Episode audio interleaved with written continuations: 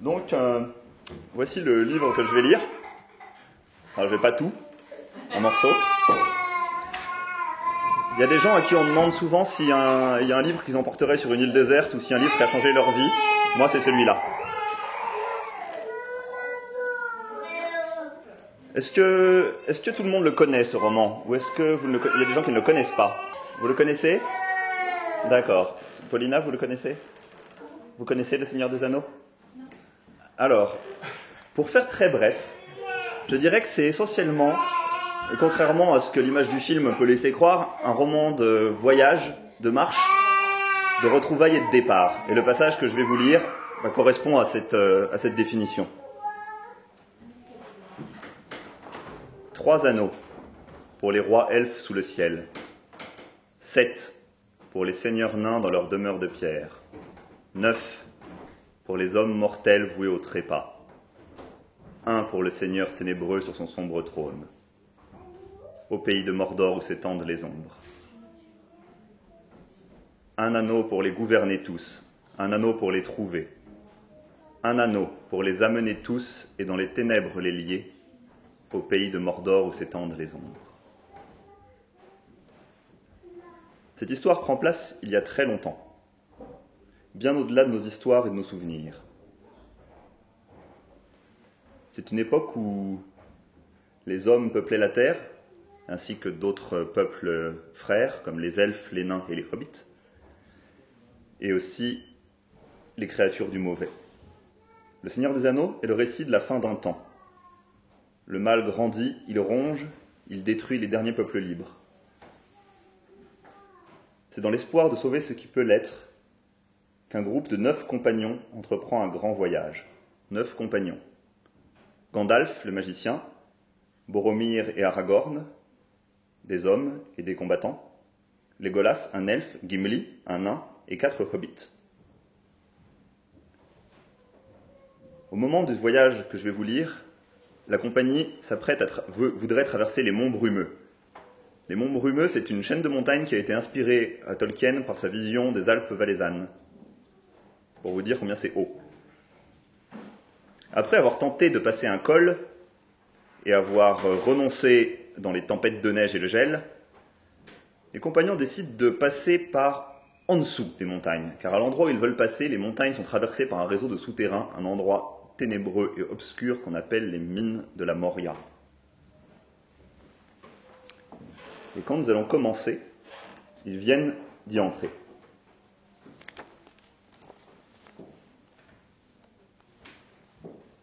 Et c'est là que nous allons, dans les profondeurs du monde, contre mon gré, dit Boromir. Qui nous conduira à présent dans ces ténèbres mortelles? Moi, dit Gandalf, et Gimli marchera avec moi. Suivez mon bâton.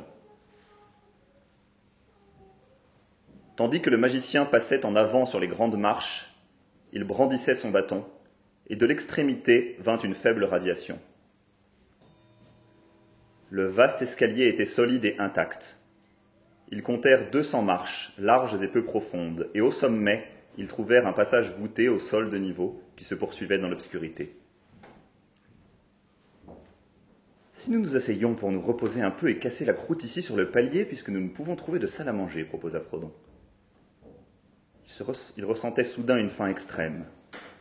La suggestion fut bien accueillie de tous, et ils s'assirent, formes indécises dans l'obscurité, sur les dernières marches de l'escalier. Quand ils eurent mangé, Gandalf leur donna à chacun une troisième gorgée du mirouvore de Foncombe. Cela ne durera plus longtemps, je crains, dit-il, mais je crois que c'est nécessaire après cette horreur à la porte. Et à moins d'une très grande chance, nous aurons besoin de tout ce qui reste avant de voir l'autre côté. Allez-y doucement avec l'eau aussi. Il y a de nombreux ruisseaux et sources dans les mines, mais il n'y faut point toucher. Il se peut que nous n'ayons pas l'occasion de remplir nos outres et nos flacons avant de descendre dans la vallée des rigoles sombres. Combien de temps cela nous prendra-t-il demanda Frodon. Je ne saurais dire, répondit Gandalf. Cela dépend de beaucoup de hasards. Mais en allant droit, sans contretemps ou sans nous égarer, il nous faudra trois ou quatre étapes, je pense. Il ne peut y avoir moins de quarante milles de la porte de l'ouest à celle de l'est en ligne droite, et la route peut serpenter. Après une courte pause, ils repartirent. Tous étaient désireux d'en finir avec le trajet aussi rapidement que possible, et ils étaient disposés, tout fatigués qu'ils étaient, à continuer de marcher durant plusieurs heures encore. Gandalf avait pris la tête comme précédemment, De la main gauche, il élevait son bâton brillotant dont la lueur ne révélait le sol que jusque devant leurs pieds. De la droite, il tenait son épée, Glamdring. Derrière lui venait Gimli, les yeux brillants par à coups dans la faible lumière comme il tournait la tête de côté et d'autre. Derrière le nain marchait Frodon qui avait tiré sa courte épée, Dar. Aucune lueur ne venait des lames de Dar ni de Glamdring, et c'était un réconfort, car œuvre des forgerons elfiques des jours anciens, ces épées brillaient d'une froide lumière à l'approche de tout orc. Après Frodon venait Sam, derrière lui Légolas, les jeunes hobbits, et Boromir. En arrière-garde, dans l'obscurité, marchait Aragorn, silencieux et le visage fermé. Après quelques sinuosités, le passage commença à descendre. Il continua ainsi régulièrement pendant assez longtemps avant de redevenir horizontal. L'atmosphère devint chaude et étouffante, mais elle n'était pas viciée, ils sentaient par moments sur leur visage des courants d'un air plus frais qui venaient d'ouvertures à peine devinées dans les murs. Il y en avait beaucoup. Dans le pâle rayonnement du bâton du magicien, Frodon avait des aperçus d'escaliers, d'arcs, d'autres passages et de tunnels, montant en pente douce ou descendant fortement, ou encore ouvrant sur les ténèbres d'un côté ou de l'autre. Il y avait de quoi être dérouté sans aucun espoir de s'y retrouver.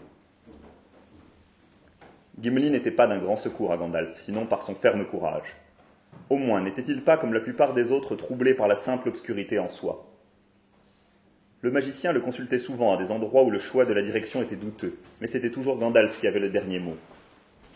Les mines de la Moria étaient d'une étendue et d'une complexité qui dépassaient l'imagination de Gimli, le fils de Gloin, tout nain de la race montagneuse qu'il était. Pour Gandalf, les souvenirs très lointains d'un voyage précédent ne servaient plus à grand-chose. Mais même dans l'obscurité et en dépit de tous les méandres de la route, il savait où il voulait aller. Et il ne flanchait pas tant qu'il y avait un sentier menant vers son but. N'ayez aucune crainte, dit Aragorn. Il y avait une pause, plus longue que d'ordinaire, et Gandalf et Gimli discutaient à voix basse. Les autres étaient assemblés derrière eux dans une attente anxieuse. N'ayez aucune crainte. Je l'ai accompagné dans main voyage, encore que d'aucun aussi ténébreux. Et il court à Francombe des récits de hauts faits de sa part, plus grands que tout ce que j'ai vu. Il ne s'égarera s'il existe un chemin à trouver. Il nous a menés ici contre nos craintes, mais il nous en fera ressortir quoi qu'il doive lui en coûter il trouvera plus sûrement le chemin de la maison par une nuit sans lune que ne le feraient les chats de la reine Bérutielle. Il était heureux pour la compagnie d'avoir un tel guide. Il ne disposait d'aucun combustible ou d'aucun moyen de fabriquer des torches. Bien des choses avaient été abandonnées dans la bousculade désespérée vers les portes. Mais sans lumière, ils auraient vite sombré dans la désolation. Non seulement les chemins par lesquels il fallait choisir étaient multiples, il y avait aussi en mains endroits des trous et des fosses, et aussi le long du chemin des puits sombres dans lesquels leurs pas résonnaient au passage. Les murs et le sol étaient sillonnés de fissures et de chasmes, et de temps à autre une crevasse s'ouvrait juste sous leurs pieds. La plus large avait plus de sept pieds, et il fallut un bon moment à Pipin pour rassembler assez de courage pour sauter par-dessus l'affreux vide. Un bruit d'eau bouillonnante montait du fond lointain, comme si quelques grandes roues de moulin tournaient dans les profondeurs. Une corde, murmura Sam. Je savais bien qu'elle me manquerait si j'en m'emportais. Leur progression se faisait plus lente à mesure que ces dangers devenaient plus fréquents. Il leur semblait avoir déjà cheminé interminablement jusqu'aux racines de la montagne. Ils étaient plus que fatigués, et pourtant ils ne trouvaient aucun réconfort dans la pensée de faire halte où que ce fût. Le courage de Frodon s'était ranimé pour un temps après qu'il se fût échappé et qu'il eût pris quelque nourriture et une gorgée de cordial, mais à présent une profonde inquiétude allant jusqu'à la peur l'envahit de nouveau ses sens étaient plus aiguisés, et il avait une plus grande conscience des choses invisibles. Un signe de changement qu'il n'avait pas tardé à constater, c'était qu'il voyait mieux dans l'obscurité qu'aucun de ses compagnons, à l'exception peut-être de Gandalf. Et de toute façon, il était le porteur de l'anneau. Celui-ci qui pendait au bout de la chaînette sur sa poitrine lui semblait parfois d'un grand poids. Il sentait la certitude du mal en avant d'eux, et du mal les suivants, mais il garda le silence. Il serra davantage la poignée de son épée et poursuivit sa marche avec opiniâtreté. Derrière lui, la compagnie parlait peu et seulement en murmures rapides. Il n'y avait d'autre son que celui de leurs propres pieds, clopinement sourd des bottes du nain de Gimli, pas lourd de Boromir, marche légère de Légolas, doux trottinement à peine discernable des pieds de Hobbit, et derrière, pas ferme et lent d'Aragorn longues enjambées. Quand ils firent halte pour un moment, ils n'entendirent rien, sinon parfois le léger dégoûtement d'une eau invisible.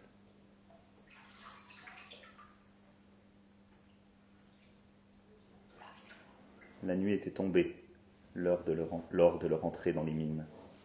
Ils avaient marché plusieurs heures, ne faisant que quelques brèves haltes, quand Gandalf rencontra sa première difficulté sérieuse. Devant lui se dressait une large et sombre arche donnant sur trois passages. Tous menaient dans la même direction générale vers l'est, mais celui de gauche plongeait, tandis que celui de droite montait et que celui du milieu paraissait continuer uni et horizontal, mais très étroit. Je n'ai aucun souvenir de cet endroit, dit Gandalf, hésitant debout sous l'arche. Il leva son bâton dans l'espoir de trouver quelque marque ou inscription de nature à l'aider dans son choix, mais rien n'apparut. Je suis trop fatigué pour décider, dit-il, hochant la tête, et je pense que vous l'êtes tous autant, ou davantage. Mieux vaut s'arrêter ici pour ce qui reste de la nuit. Vous savez ce que je veux dire. Ici, il fait toujours noir, mais au dehors, la lune gagne l'ouest et la minuit est passée. Sur la gauche de la grande arche, ils trouvèrent une porte de pierre. Elle était à demi fermée, mais elle s'ouvrit facilement sous une légère poussée. Au-delà, il semblait y avoir une grande pièce taillée dans le roc. Tout doux, tout doux cria Gandalf, comme Merry et Pipin s'avançaient, heureux de trouver un endroit où se reposer en se sentant du moins un peu plus à l'abri que dans le passage ouvert. Attendez Il pénétra avec précaution dans la salle et les autres entrèrent un à un derrière lui. Tenez dit-il en montrant de son bâton le milieu du sol. Ils virent à ses pieds un grand trou rond, semblable à l'orifice d'un puits. Des chaînes brisées et rouillées gisaient au bord et traînaient dans la fosse noire. Il y avait à côté des fragments de pierre. L'un de vous aurait pu tomber dedans et se demander encore quand il toucherait le fond, dit Aragorn à Merry. Laissez le guide passer en tête tant que vous en avez un. Ce semble avoir été une salle de garde destinée à la surveillance des trois passages, dit Gimli. Ce trou était clairement un puits à l'usage des gardiens, avec un couvercle de pierre. Mais le couvercle a été brisé, nous devons tous faire attention dans le noir. Pipin se sentit curieusement attiré par le puits. Tandis que les autres déroulaient leur couverture et se confectionnaient des lits contre les murs de la salle, aussi loin que possible du trou dans le sol, il se glissa jusqu'au bord et pencha la tête sur l'orifice. Un air froid montant des profondeurs invisibles lui frappa le visage. Une impulsion soudaine lui fit saisir une pierre et la laisser tomber dans le vide.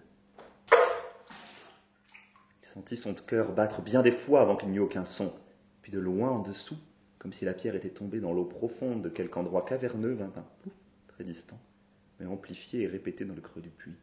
Qu'est-ce que c'est? cria Gandalf. Il fut soulagé quand Pipin avoua ce qu'il avait fait, mais il n'en était pas moins irrité, et Pipin vit ses yeux étinceler. Tout stupide Ce voyage est sérieux, ce n'est pas une promenade de hobbit. Jetez-vous dedans la prochaine fois, et ainsi vous ne gênerez plus personne. Et maintenant, restez tranquille.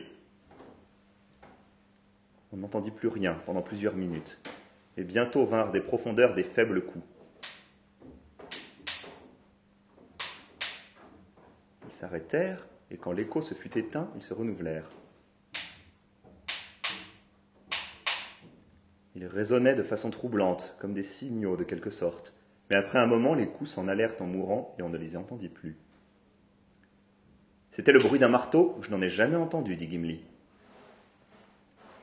Oui, dit Gandalf, et je n'aime pas cela.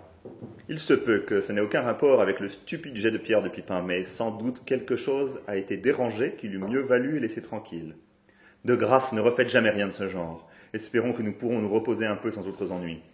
Vous pourrez prendre le premier tour de garde, Pipin, en récompense, gronda-t-il tout en s'enroulant dans une couverture. Pipin s'assit misérablement près de la porte dans le noir de poids. Il ne cessait de se retourner dans la crainte que quelque chose d'inconnu ne se faufilât hors du puits.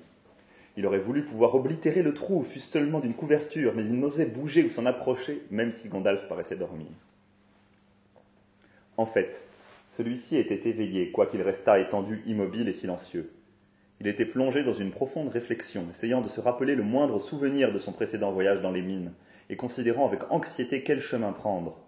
Un détour erroné pourrait être, à présent, désastreux. Au bout d'une heure, il se leva et vint auprès de Pipin. Allez dormir dans un coin, mon garçon.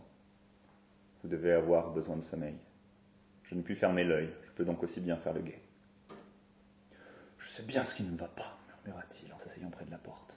J'ai besoin de fumer. Je n'ai pas tiré une bouffée depuis le matin qui a précédé la tempête de neige. Le dernier aperçu de Pipin avant d'être pris par le sommeil fut une sombre vision du vieux magicien pelotonné sur le sol et abritant un éclat incandescent dans ses mains noueuses placées entre ses genoux. La lumière tremblotante révéla un moment son nez anguleux et une bouffée de fumée.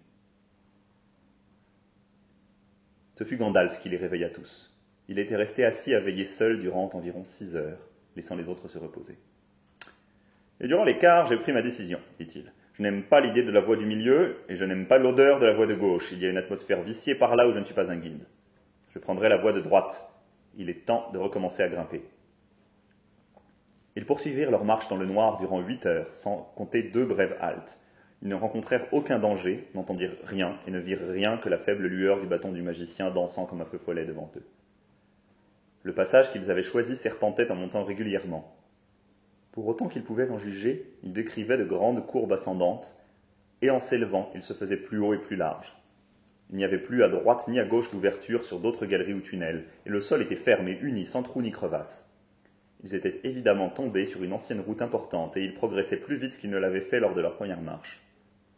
Ils parcoururent ainsi une quinzaine de milles, mesurés en ligne droite vers l'est, bien qu'ils dussent en avoir fait en vérité vingt ou davantage. Comme la route grimpait, le moral de Frodon remonta un peu, mais il se sentait toujours oppressé.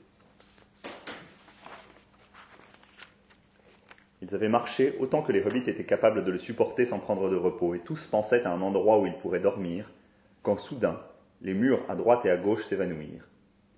Il semblait que la compagnie avait passé par quelques portes voûtées dans un espace noir et vide. Il y avait un grand courant d'air plus chaud derrière eux, et par-devant les ténèbres étaient froides. Ils s'arrêtaient et se serrèrent avec inquiétude les uns contre les autres. Gandalf paraissait content. J'ai choisi la bonne voie. Nous arrivons enfin dans les parties habitables et je pense que nous ne devons plus être loin du côté est. Mais nous sommes hauts, passablement plus hauts que la porte des rigoles sombres, sauf erreur de ma part. En juger par l'atmosphère, nous devons nous trouver dans une vaste salle. Je vais maintenant me risquer à faire un peu de véritable lumière. Il leva son bâton et un bref instant il y eut un flamboiement d'éclairs. De grandes ombres se levèrent brusquement et s'enfuirent, et pendant une seconde, ils virent haut au-dessus de leur tête une vaste voûte soutenue par de nombreux et puissants piliers taillés dans la pierre. Devant eux, de part et d'autre, s'étendait une immense salle vide. Les murs noirs, lisses et polis, étincelaient et scintillaient. Ils virent trois autres entrées en forme d'arches noires, l'une droit devant eux à l'est et une de chaque côté, puis la lumière s'éteignit. C'est tout ce que je me permettrai pour le moment, dit Gandalf. Il y avait autrefois de grandes fenêtres au flanc de la montagne et des puits menaient à la lumière dans les parties supérieures des mines. Je crois que nous les avons atteintes à présent, mais il fait de nouveau nuit à l'extérieur, et on ne pourra les voir avant le matin. Si je ne me trompe, demain, nous pourrons positivement voir pointer le matin. Mais en entendant mieux, en attendant, mieux vaut ne pas aller plus loin. Reposons-nous, si nous le pouvons. Les choses ne se sont bien passées jusqu'ici, et la plus grande partie de la route obscure est passée mais nous n'en avons pas encore fini. Il y a encore un long chemin pour descendre jusqu'aux portes qui ouvrent sur le monde.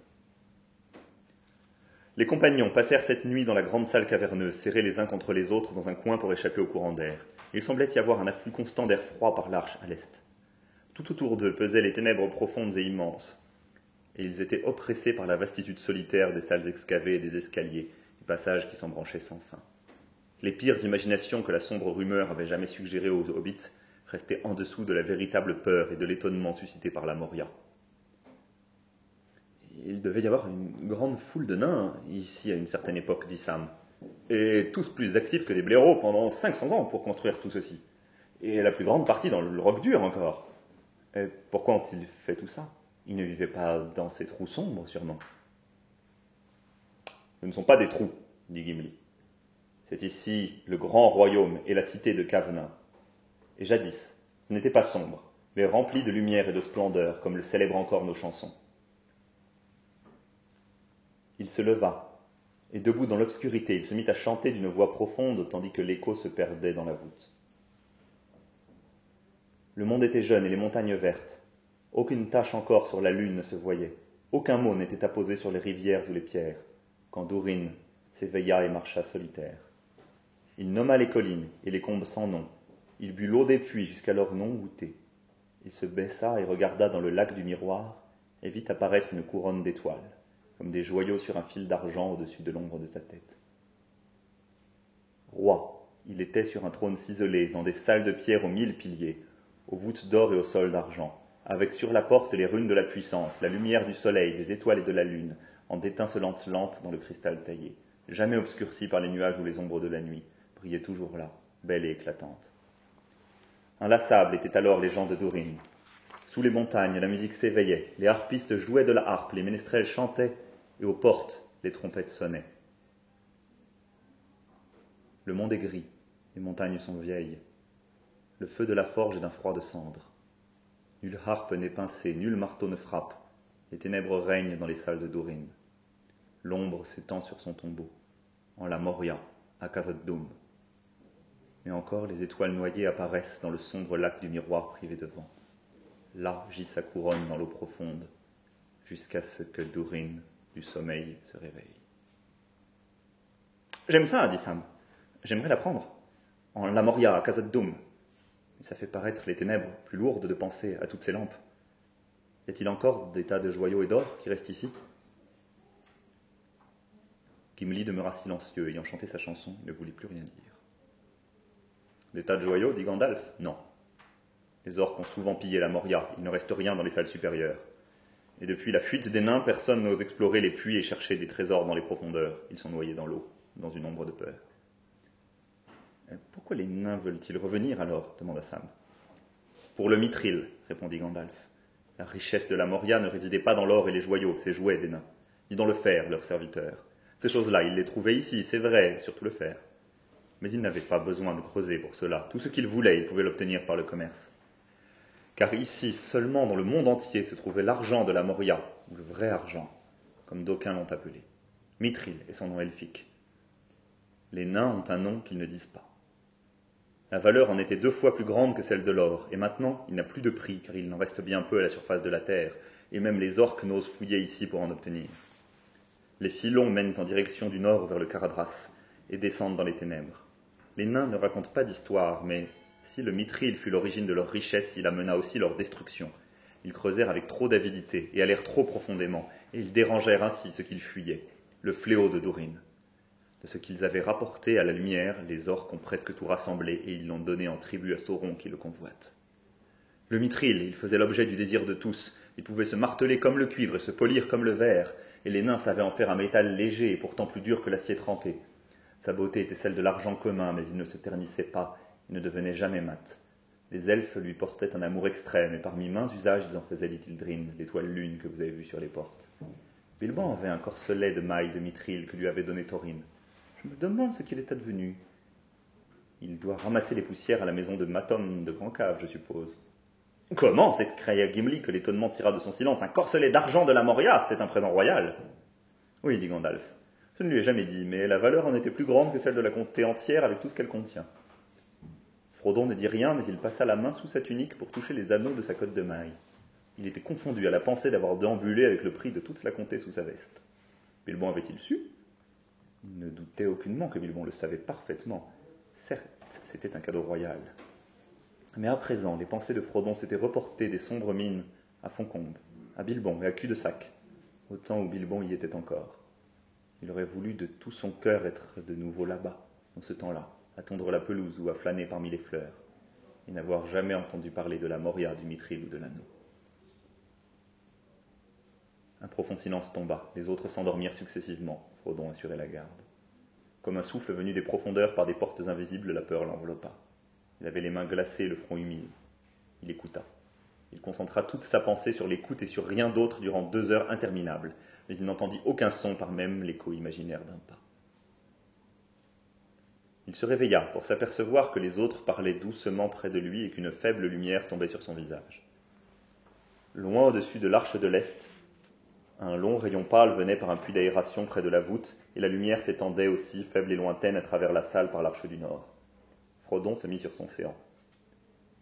Bonjour, lui dit Gandalf, car il fait de nouveaux jours.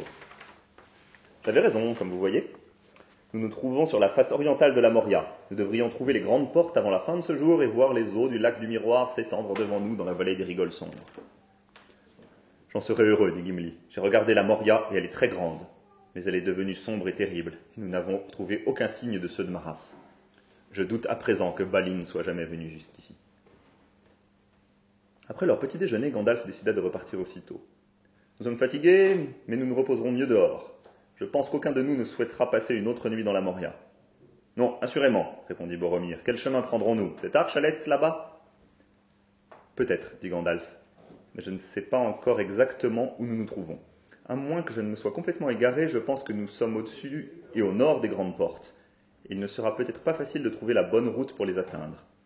L'arche de l'Est se révélera sans doute être la voie à prendre, mais nous ferions bien de regarder un peu alentour avant de décider.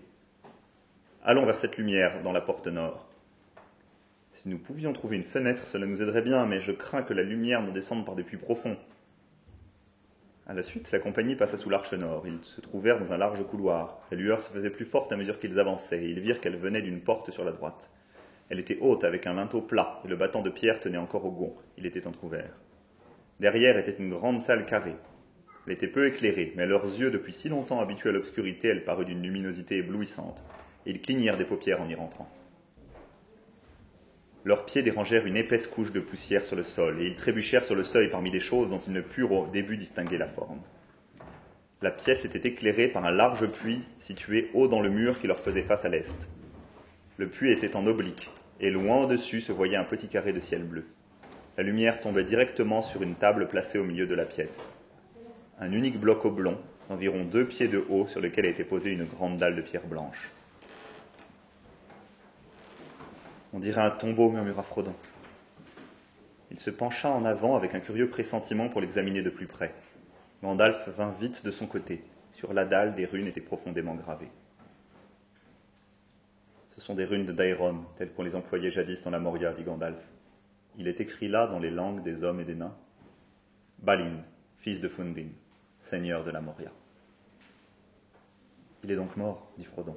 Je le craignais. Gimli ramena son capuchon sur son visage.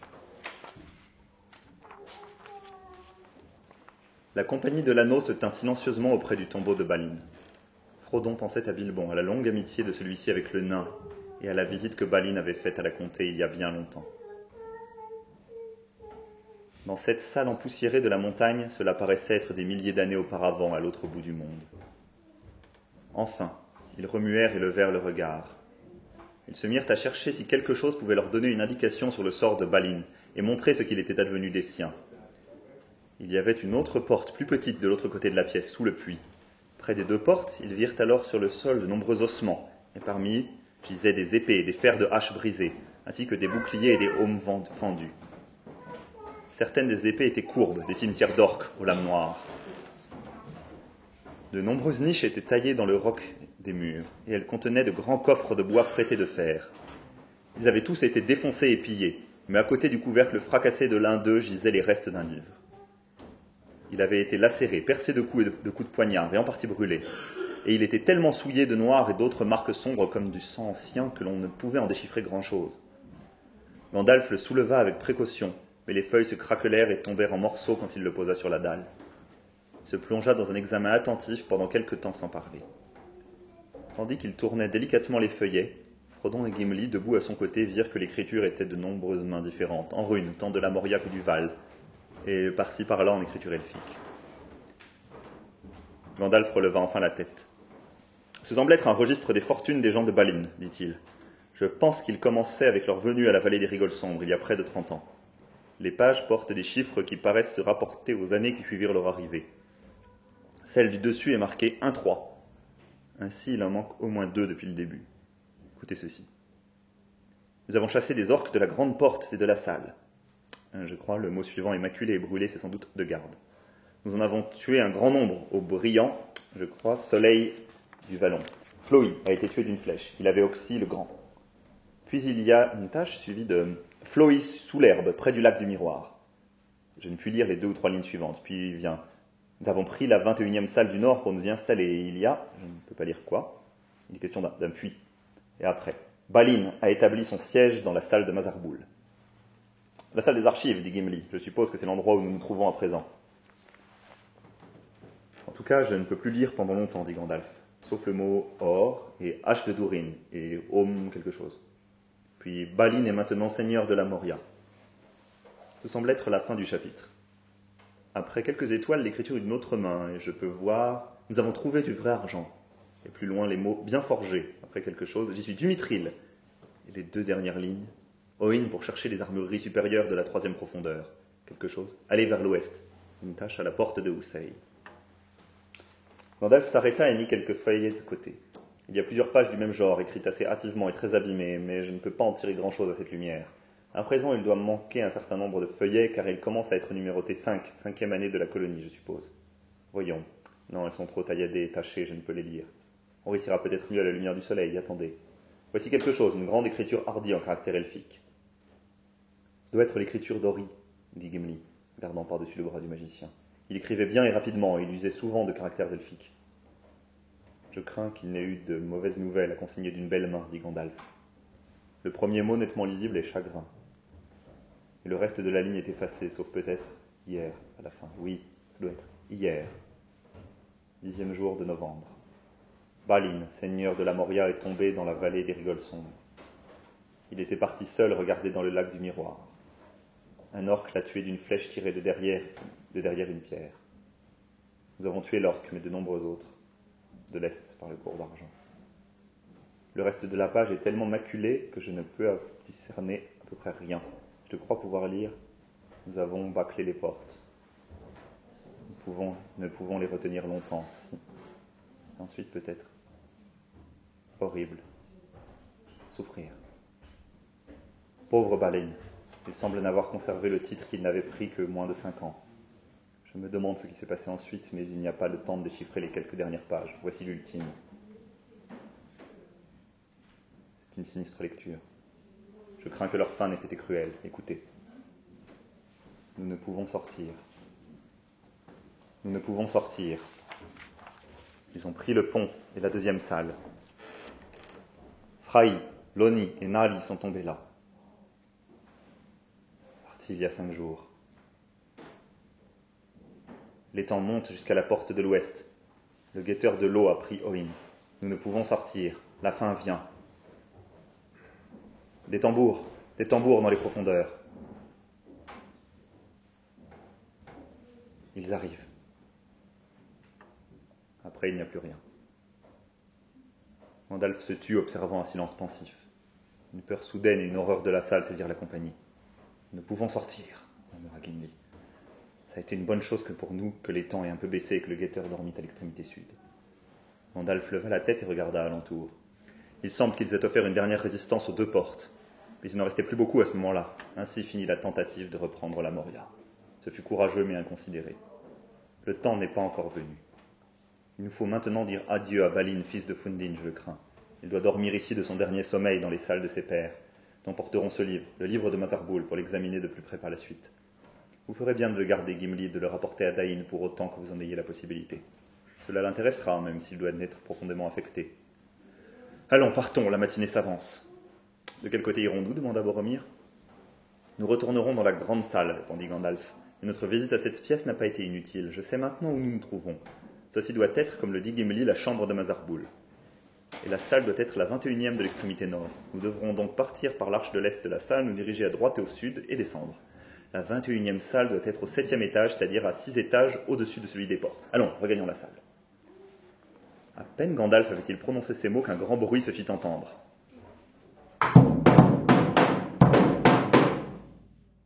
roulement grondant qui semblait venir des profondeurs lointaines et vibrer dans la pièce sous leurs pieds. Effrayés, ils bondirent vers la porte. Le bruit roula encore, comme si d'énormes mains muaient les cavernes mêmes de la Moria en un vaste tambour. Puis vint une explosion répétée par l'écho. Un grand corps sonnait dans la salle, auquel répondirent plus loin d'autres corps et des cris stridents. On entendit le bruit d'un nombreux piétinement. Ils viennent cria Légolas. Nous pouvons sortir, dit Gimli. Pris au piège s'écria Gandalf. Pourquoi me suis-je attardé? Nous voici pris, exactement comme ils le furent auparavant. Et je n'étais pas ici, alors nous allons voir ce que... Le battement de tambour se fit entendre de rechef et les murs tremblèrent. Claquez les portes et bloquez-les, cria Aragorn, et gardez votre chargement sur le dos aussi longtemps que vous le pourrez. Il se peut que nous ayons encore une chance de nous frayer une issue. Non, cria Gandalf, il ne faut pas nous laisser enfermer. Gardez la porte entrebâillée. Nous partirons par là si nous avons une chance. Une nouvelle et rauque sonnerie de corps et des cris stridents retentirent. Des pas s'avancèrent dans le couloir, il y eut un tintement et un ferraillement comme les prisonniers tiraient leurs épées. Glamdring brilla d'une pâle lueur, et les tranchants de dard étincelèrent. Boromir sarc contre la porte ouest. Un moment. Ne la fermez pas encore, dit Gandalf. Il s'élança aux côtés de Boromir et se redressa de toute sa hauteur. Qui vient là pour déranger les restes de Balin, seigneur de la Moria? Il y eut une avalanche de rires rauques semblable à la chute de pierre glissant dans un puits. Du milieu de la clameur s'éleva une voix grave, dominatrice. Les tambours roulèrent dans les profondeurs. D'un mouvement rapide, Gandalf se plaça devant l'étroite ouverture de la porte et poussa en avant son bâton. Un éclair aveuglant illumina la chambre et le passage extérieur. Le magicien regarda un instant au dehors. Des flèches piolèrent et sifflèrent le long du couloir tandis qu'il se rejetait en arrière. Il y a des orques en grand nombre, et certains sont grands et mauvais, des ourouks noirs de Mordor. Pour le moment, ils hésitent. Il y a aussi là quelque chose d'autre, un grand troll des cavernes, je crois, ou plusieurs. Il n'y a pas d'espoir de nous échapper de ce côté. Et aucun espoir du tout s'ils viennent aussi à l'autre porte, dit Boromir. Il n'y a encore aucun son au dehors de ce côté, dit Aragorn, qui écoutait près de la porte est. Le passage plonge directement par un escalier, il ne ramène manifestement pas à la salle. Mais rien ne sert de s'enfuir aveuglément par là avec les poursuivants juste derrière nous. Nous pouvons, pouvons bloquer la porte. La clé a disparu, la serrure est brisée et la porte ouvre vers l'intérieur. Il faut d'abord faire quelque chose pour retarder l'ennemi. Nous allons leur inspirer la crainte de la chambre de Mazarboul, dit-il, tâtant le fil de son épée en nourril. Les pas lourds se firent entendre dans le couloir. Boromir se jetant contre la porte l'assujettit d'un coup d'épaule, puis la cala au moyen de lames d'épée brisées et d'éclats de bois. La compagnie se retira de l'autre côté de la chambre, mais il n'avait encore aucune chance de fuite. Un coup sur la porte la fit trembler, puis elle commença de s'ouvrir lentement en grinçant, repoussant les cales. Un bras et une épaule énormes, recouverts d'une peau sombre d'écailles verdâtres, passèrent par l'ouverture grandissante. Puis un grand pied, plat et sans doigt, se glissa au-dessous. Dehors s'était établi un silence de mort. Boromir s'élança en avant et s'attaqua de toute sa force au bras, mais son épée résonna, dévia et tomba de sa main ébranlée. La lame était ébréchée. Soudain, à son propre étonnement, Frodon se sentit le cœur enflammé d'un bouillon courroux. La comté cria-t-il en bondissant aux côtés de Boromir. Il se baissa et porta au hideux pied un furieux coup de dard. Un hurlement s'éleva et le pied se retira brusquement, arrachant presque dard du bras de Frodon. Des gouttes noires coulèrent de la lame et fumèrent sur le sol. Boromir, se ruant contre la porte, la referma brutalement. Un pour la comté cria Aragorn. La morsure des hobbits est profonde. Vous avez une bonne lame, Frodon, fils de Drogon. Un fracas se fit entendre contre la porte, suivi d'un autre, et puis encore d'un autre. Sous les coups de bélier et de marteau, elle se fendit. Le battant s'écarta en chancelant et l'ouverture s'élargit brusquement. Des flèches entrèrent en sifflant, mais elles ne frappèrent que le mur du nord et retombèrent sur le sol sans causer de mal. Il y eut une sonnerie de corps et un piétinement précipité, et les orques bondirent l'un derrière l'autre dans la chambre. Combien ils étaient? La compagnie ne put le compter. La bagarre fut vive, mais la fureur de la défense épouvanta les orques. Legolas en tira deux en pleine gorge. Gimli coupa les jambes d'un autre qui avait bondi sur le tombeau de Balin. Boromir et Aragorn en abattirent un grand nombre. Quand treize furent tombés, les autres s'enfuirent en hurlant, laissant les défenseurs indemnes, sauf pour Sam qui avait une éraflure le long du cuir chevelu. Une rapide esquive l'avait sauvé, et il avait abattu son orque, un ferme coup de sa lame de galgal.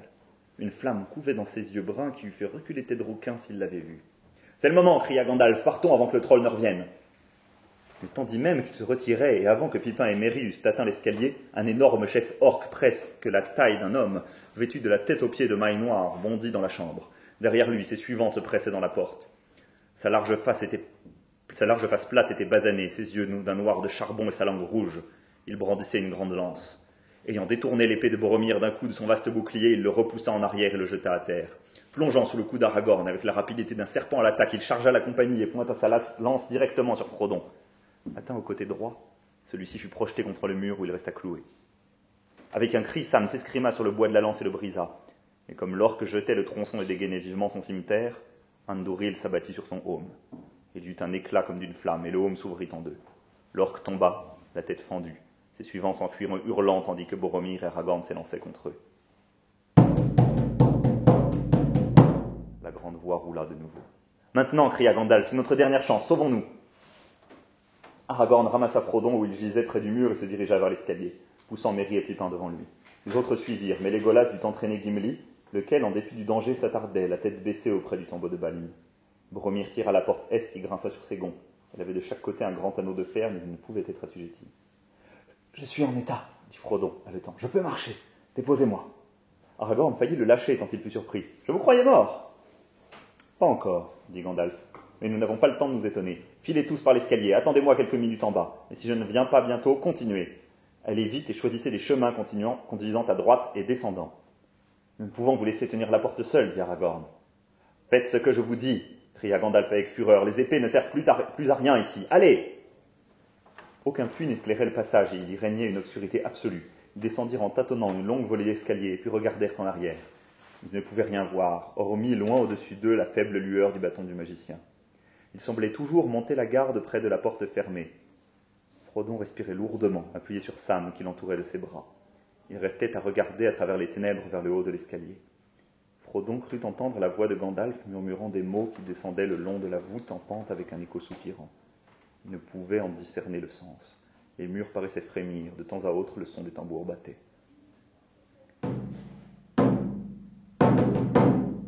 Il y eut soudain venu du haut de l'escalier un éclat de lumière blanche, puis un grondement sourd et un floc pesant.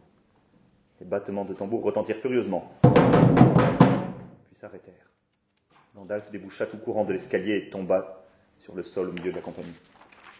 Bon, bon voilà qui est terminé. J'ai fait tout ce que j'ai pu. J'ai eu affaire à forte partie et j'y suis presque resté. En tout cas, ne demeurez pas planté là, continuez.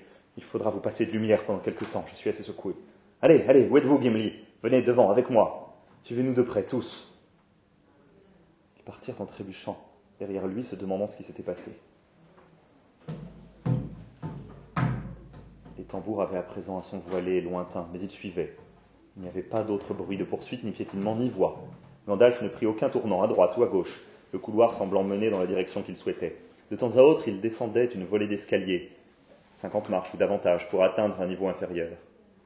Ces moments représentaient le principal danger, car dans les ténèbres, il ne pouvait voir une descente jusqu'à l'instant où ils étaient dessus et mettaient le pied dans le vide. Gandalf tâtait le terrain avec son bâton, comme un aveugle.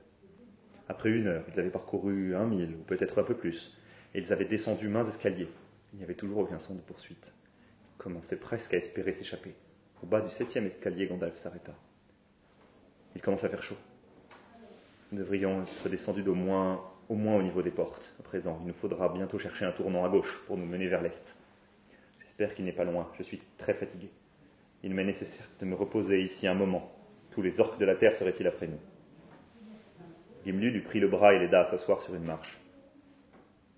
Que s'est-il passé là-haut à la porte demanda-t-il. Avez-vous rencontré le batteur de tambour? Je ne sais pas. Je me suis trouvé soudain devant quelque chose que je n'avais encore jamais rencontré.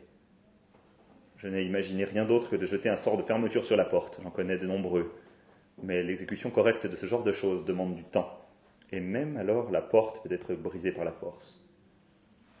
Comme je me tenais là, j'entendais des voix d'orques de l'autre côté. Je pensais à tout moment qu'ils allaient l'enfoncer.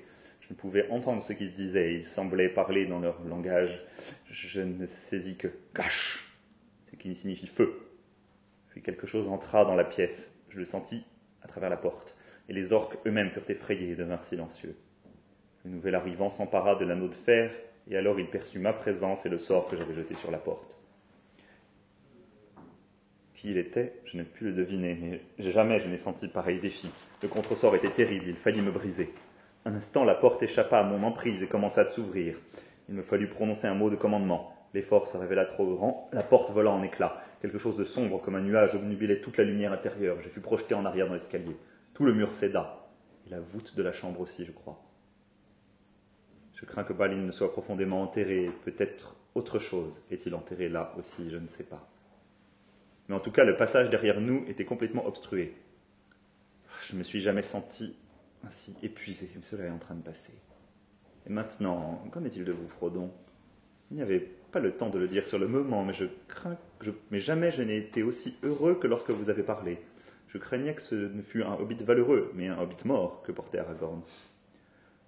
Moi dit Frodon, eh bien, je suis vivant et entier, pour autant que je sache. Je suis meurtri et endolori, mais ce n'est pas terrible. Bien, dit Aragorn. Tout ce que je peux dire, c'est que les hobbits sont faits d'une matière si dure que je n'en ai jamais vu de pareil. Ce coup de lance aurait suffi à embrocher un sanglier. Eh bien, il ne m'a pas embroché, moi. Et je suis heureux de le constater, dit Frodon, encore que j'ai l'impression d'avoir été pris entre le marteau et l'enclume. Il n'en dit pas davantage, il trouvait sa respiration douloureuse. Vous tenez de Bilbo, dit Gandalf, il y a davantage en vous qu'il n'apparaît à l'œil, comme je lui ai dit de lui jadis. Frodon se demanda si la remarque signifiait plus que ce qu'elle disait. Ils repartirent alors. Avant peu, Gimli parla, il avait les yeux perçants dans l'obscurité. Je crois qu'il y a une lumière devant nous. Mais ce n'est pas celle du jour, elle est rouge. Qu'est-ce que ça peut être? Gâche, murmura Gandalf. Je me demande si c'est là ce qu'il voulait dire, que les niveaux inférieurs étaient en feu. De toute façon, nous ne pouvons que continuer. La lumière ne laissa bientôt plus aucune place au doute et elle devint visible à tous. Elle vacillait et rougeoyait sur les murs du couloir devant eux. Ils pouvaient à présent voir leur chemin. Ils descendaient en pente rapide et à une certaine distance, il y avait une arcade basse. C'était par là que venait la lumière croissante. L'atmosphère devenait très chaude. À leur arrivée à la voûte, Gandalf s'engagea dessous, leur faisant signe d'attendre. Comme il se tenait juste au-delà de l'ouverture, il voyait son visage éclairé d'une lueur rouge. Il revint vivement. Il y a là quelques nouvelles diableries fomentées en guise de bienvenue, il n'y a aucun doute. Mais je sais maintenant où nous nous trouvons. Nous avons atteint la première profondeur, le niveau qui est immédiatement sous les portes. Ceci est la seconde salle, la vieille Moria, et les portes sont proches, là-bas, derrière l'extrémité est, sur la gauche. Pas à plus d'un quart de mille. Il faut traverser le pont, monter un vaste escalier, suivre une large route, traverser la première salle et puis dehors. Venez voir. Ils scrutèrent l'espace devant eux. Il y avait là une autre salle caverneuse. Elle était plus haute et beaucoup plus longue que celle où ils avaient dormi. Ils étaient près de son extrémité est. À l'ouest, elle se perdait dans l'obscurité. Tout le long du centre s'élevait une double rangée de majestueux piliers. Ils étaient taillés en forme de fûts de puissants arbres dont les branches soutenaient la voûte d'un réseau de nervures de pierre. Les tiges en étaient lisses et noires, mais une lueur rouge se reflétait sombrement sur leurs côtés. Juste en face d'eux, au pied de deux énormes piliers, une grande fissure s'était ouverte. Par là venait une ardente lumière rouge et de temps à autre les flammes en léchaient le bord et entouraient la base des colonnes. De sombres rubans de fumée flottaient dans l'air chaud. Si nous étions arrivés par la grande route descendant ici des salles supérieures, nous aurions été pris au piège, dit Gandalf. Espérons que le feu reste maintenant derrière nous et continuons. Allons, il n'y a pas de temps à perdre. Tandis même qu'ils parlaient, ils entendirent de nouveau le battement des tambours.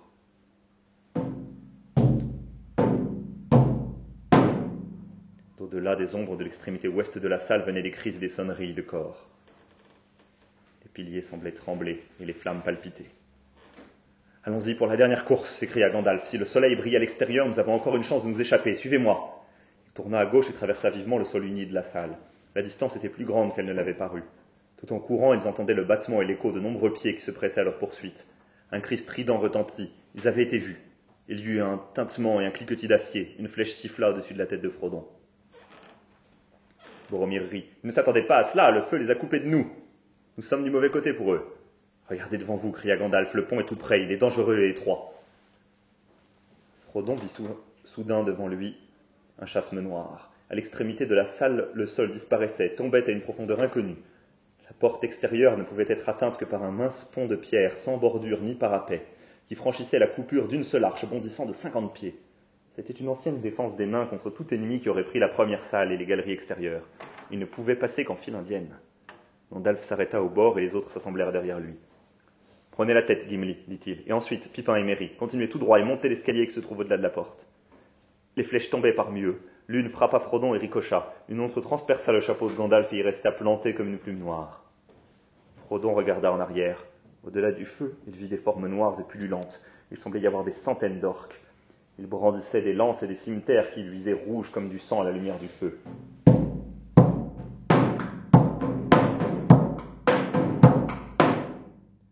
Se retourna et enclencha une flèche, bien que le tir fût long pour son petit arc. Il banda la corde, sa main retomba et la flèche glissa à terre. Il poussa un cri de désarroi. Deux grands trolls parurent. Ils portèrent de grandes dalles de pierre qu'ils jetèrent à terre en guise de passerelle au-dessus du feu. Mais ce n'étaient pas les trolls qui avaient empli l'elfe d'effroi. Les rangs des orques s'étaient ouverts et ils reculaient en masse comme effrayés eux-mêmes. Quelque chose montait derrière eux. On ne pouvait voir ce que c'était. Cela ressemblait à une grande ombre, au milieu de laquelle se dressait une masse sombre peut-être une forme d'homme, mais plus grande. Et il paraissait y résider un pouvoir et une terreur qui allaient devant elle. Elle arriva au bord du feu, et la lumière disparut, comme si un nuage s'était penché dessus. Alors d'un bond, elle sauta par-dessus la crevasse. Les flammes montèrent en ronflant pour l'accueillir et l'enlacer, et une fumée noire tournoya dans les airs. Sa crinière flottante s'embrasa et flamboya derrière elle. De la main droite, elle tenait une lame semblable à une langue de feu perçante. De la gauche, un fouet à multiples lanières.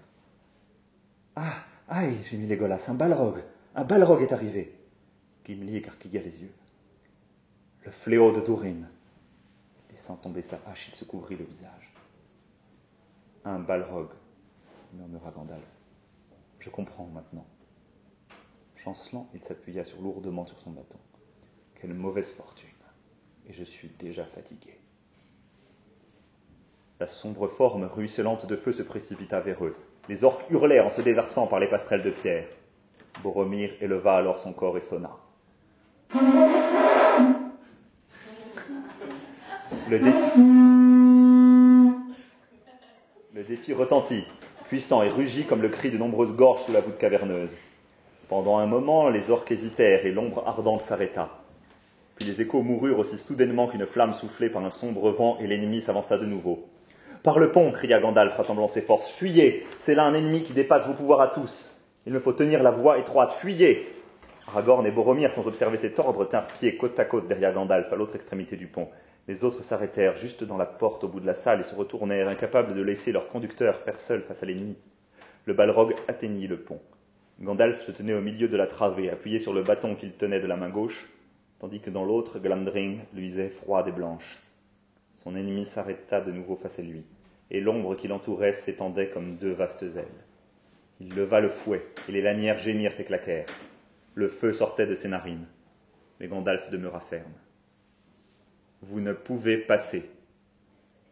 Les orques restèrent immobiles et un silence de mort tomba. Je suis un serviteur du feu secret qui détient la flamme d'Anor. Vous ne pouvez passer.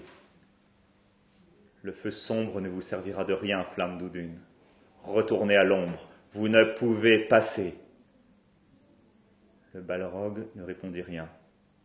Le feu parut s'éteindre en lui, et l'obscurité grandit. La forme s'avança lentement sur le pont, elle se redressa soudain jusqu'à une grande stature, et ses ailes s'étendirent d'un mur à l'autre. Mais Gandalf était toujours visible, jetant une faible lueur dans les ténèbres. Il semblait petit et totalement seul, gris et courbé comme un arbre desséché devant l'assaut d'un orage. De l'ombre, une épée rouge sortit, flamboyante. Glamdring répondit par un éclair blanc. Il y eut un cliquetis retentissant, une estocade de feu blanc. Le balrog tomba à la renverse et son épée jaillit en fragments fondus. Le magicien vacilla sur le pont, recula d'un pas, puis se tint de nouveau immobile.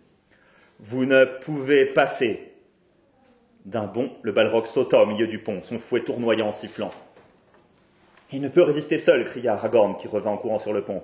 Elendil, je suis avec vous, Gandalf. Gondor, cria Boromir, s'élançant derrière lui. À ce moment, Gandalf leva son bâton et criant d'une voix forte, il frappa le pont devant lui. Le bâton se brisa en deux et tomba de sa main. Un aveuglant rideau de flammes blanches jaillit. Le pont craqua. Il se rompit juste au pied du balrog, et la pierre sur laquelle il se tenait s'écroula dans le gouffre tandis que le reste demeurait en équilibre, frémissant comme une langue de rocher projetée dans le vide. Le balrog tomba en avant avec un cri terrible, son ombre plongea et disparut. Mais dans sa chute même, il fit tournoyer son fouet, et les lanières foyèrent le magicien et s'enroulèrent autour de ses genoux, l'entraînant vers le bord. Il chancela, tomba, et malgré un vain effort pour s'accrocher à la pierre, glissa dans le gouffre. Fuyez Fuyez, fou que vous êtes cria-t-il, disparaissant. Le feu s'éteignit, et les pures ténèbres retombèrent. La compagnie restait figée d'horreur, le regard fixé dans la fosse. Au moment même où Aragorn et Boromir revenaient avec précipitation, le reste du pont craqua et tomba. Aragorn arracha les autres à leur stupeur en criant Venez, je vais vous conduire à présent. Nous devons obéir à son commandement. Suivez-moi. Ils grimpèrent quatre à quatre en butant l'escalier qui se trouvait au-delà de la porte. Aragorn en tête, Boromir en queue. En haut, ils trouvèrent un couloir large et sonore. Ils s'enfuirent par là. Frodon entendit Sam pleurer à son côté, puis il se trouva faire de même lui aussi, tout en courant. Les battements de tambour roulaient derrière eux, lugubres et lents en présent. Ils poursuivirent leur course. La lumière s'accentuait devant eux, de grands puits perçaient la voûte. Ils coururent plus vite. Ils passèrent dans une salle tout éclairée de la lumière du jour qui tombait de ses hautes fenêtres à l'est. Ils la traversèrent. Ils en franchirent les énormes portes brisées et se trouvèrent soudain devant les grandes portes, arches de lumière éclatantes. Une garde d'orques était tapie derrière les grands montants qui s'élevaient de part et d'autre, et les bateaux eux-mêmes étaient fracassés et jetés bas. Aragorn abattit le capitaine qui lui barrait la route, et les autres s'enfuirent devant son courroux. La compagnie passa en coup de vent, sans se soucier d'eux. Ils sortirent des portes en courant et s'élancèrent le long des énormes marches usées par le temps, le seuil de la Moria. Ainsi, contre tout espoir, ils avaient enfin retrouvé le ciel, et ils sentirent le vent sur leur visage. Ne s'arrêtèrent pas avant d'être hors de portée de flèches tirées des murs. La vallée des rigoles sombres s'étendait autour d'eux. L'ombre des monts brumeux s'allongeait. Mais vers l'est, il y avait sur la terre une lumière dorée. Il n'était qu'une heure de l'après-midi. Le soleil brillait. Les nuages étaient blancs et hauts. Ils regardèrent en arrière. L'arche des portes béait noire sous l'ombre de la montagne. Faibles et lointains sous la terre roulaient les lents battements des tambours. Une fine traînée de fumée noire sortait de l'ouverture. Ne voyait rien d'autre. La vallée tout alentour était vide. chagrin les accabla complètement et ils pleurèrent longtemps. Les uns étaient debout et silencieux, les autres s'étaient laissés tomber à terre. Les battements de tambour s'évanouirent.